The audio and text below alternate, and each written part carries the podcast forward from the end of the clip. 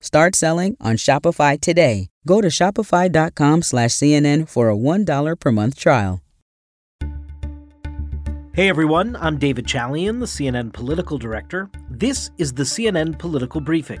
Here's what you need to know in politics for Thursday, January 5th. A speaker has not been elected. Starting to feel like Groundhog Day here.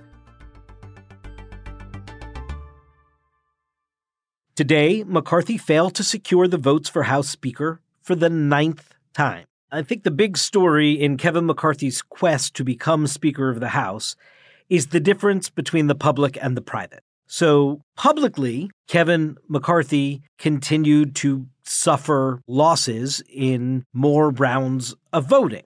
And he's suffering those losses without any movement. It's the same 21 votes that are cast by Republicans in a way that is for something, someone else, or something else than Kevin McCarthy as Speaker. And so, what do I mean about the difference between public and private? Well, if you take Kevin McCarthy and his allies at their word, in private, they're making progress. They are trying to convert some of the McCarthy opponents into McCarthy supporters by giving in to some concessions.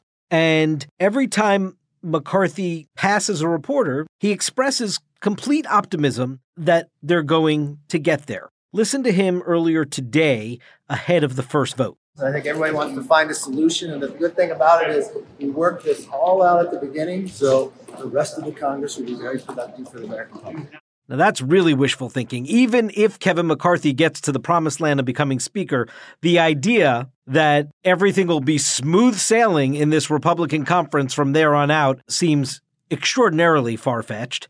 And it's not yet at all assured that McCarthy will actually become Speaker. There were some very small differences today. Matt Gaetz, the chief opponent to McCarthy, basically, he actually cast his vote for former President Donald Trump to be Speaker of the House. He did that in the seventh round of voting and the eighth round of voting. And there was an interesting moment where Kevin Hern, He's a Republican congressman from Oklahoma. He is the chairman of the Republican Study Committee, another sort of faction of conservatives in the House Republican Conference. It's the largest conservative caucus inside the conference. He received votes for Speaker, and although he cast his own vote for McCarthy, he did say later in the day that if indeed Republicans in the House would like him to be Speaker, that's something that he will be praying on. So perhaps that's a signal that maybe he would offer himself up as a potential alternative. The bulk of the opposition votes to McCarthy continue to go to Congressman Byron Donalds, congressman from Florida, an African American Republican, and that may be why we saw John James of Michigan, another African American Republican congressman or congressman elect, I should say. They're all Congress people elect because none of them have been sworn in because there's no speaker. Why James was sort of the voice out front in the first round of voting today to nominate Kevin McCarthy. Here's how James framed the argument today for his fellow Republicans. In 1856 was the last time it took longer than the votes we're having right now to find a Speaker of the House. 133 over two months, without question. The issues divide us today are much less severe than they were in 1856. The issues today are over a few rules and personalities, while the issues at that time were about slavery, and whether the value of a man who looks like me was 60% or 100% of a human being. It was a long, drawn out, painful process, but it needed to happen. But here's the deal. Kevin McCarthy can say he's making progress till he's blue in the face. At some point, he has to show that progress on the floor of the House in a changed outcome of the vote that we've now seen three days running. Now, it is true, as the tired old expression about congressional deals goes, nothing is agreed to until everything is agreed to. So McCarthy clearly needs more time and believes it's time worth taking because he sees some progress to actually get everything agreed to and therefore be able to go to the floor and demonstrate the changed outcome. But for the moment, it's just words and rhetoric about progress and not at all being seen by the public on the House floor. In fact, some of the most strident critics of McCarthy are still expressing pretty strong opposition to him. Listen to Congressman Scott Perry of Pennsylvania, one of the negotiators on behalf of the opponents to McCarthy. He went on Fox News today and he did not sound like he's been moved at all by these talks.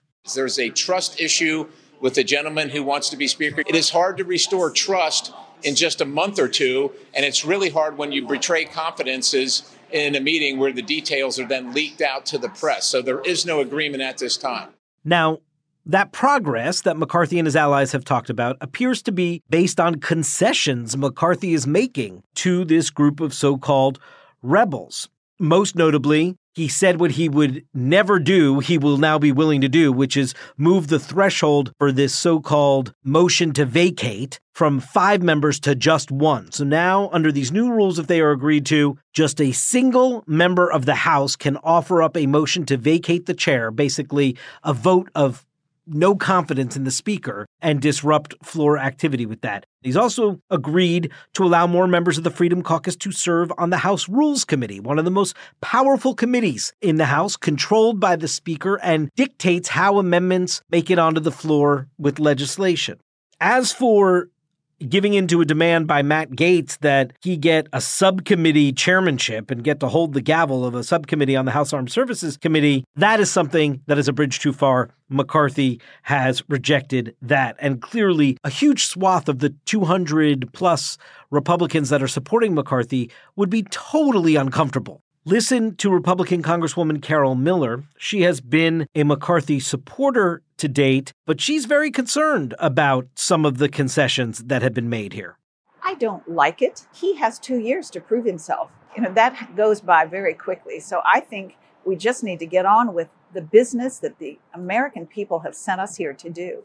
And some McCarthy supporters, like Warren Davidson, a real sort of MAGA Republican, he thinks the guy he's supporting, Kevin McCarthy, simply will never get to 218 votes. I mean, the reality is there are some people who, in their uh, estimation, there's no way they're going to be able to support Kevin McCarthy. And some of the people who, you know, may have been willing to get behind Kevin McCarthy at some point kind of hardened up to say, no, there's no way they're going to support Kevin McCarthy. Uh, the tough part is I think the number that will never vote for Kevin McCarthy is more than is more than four. So this still may take some considerable time. McCarthy has consistently said he's going nowhere. He will not withdraw his candidacy. He is solely focused on trying to get agreement on a rules package of the way the place will work so that he can bring over enough of his opponents into the supportive column for him and he can become speaker and they can move on. Well, that is not likely to come about in just uh, small sessions between roll call votes on the floor. That's something that the conference is going to need to really hammer out and take some time to do. So we could be at this for a while, folks. You should buckle in. That's it for today's political briefing. Thanks so much for listening. And if you like the show, please consider rating and reviewing us on Apple Podcasts. We'll talk to you tomorrow.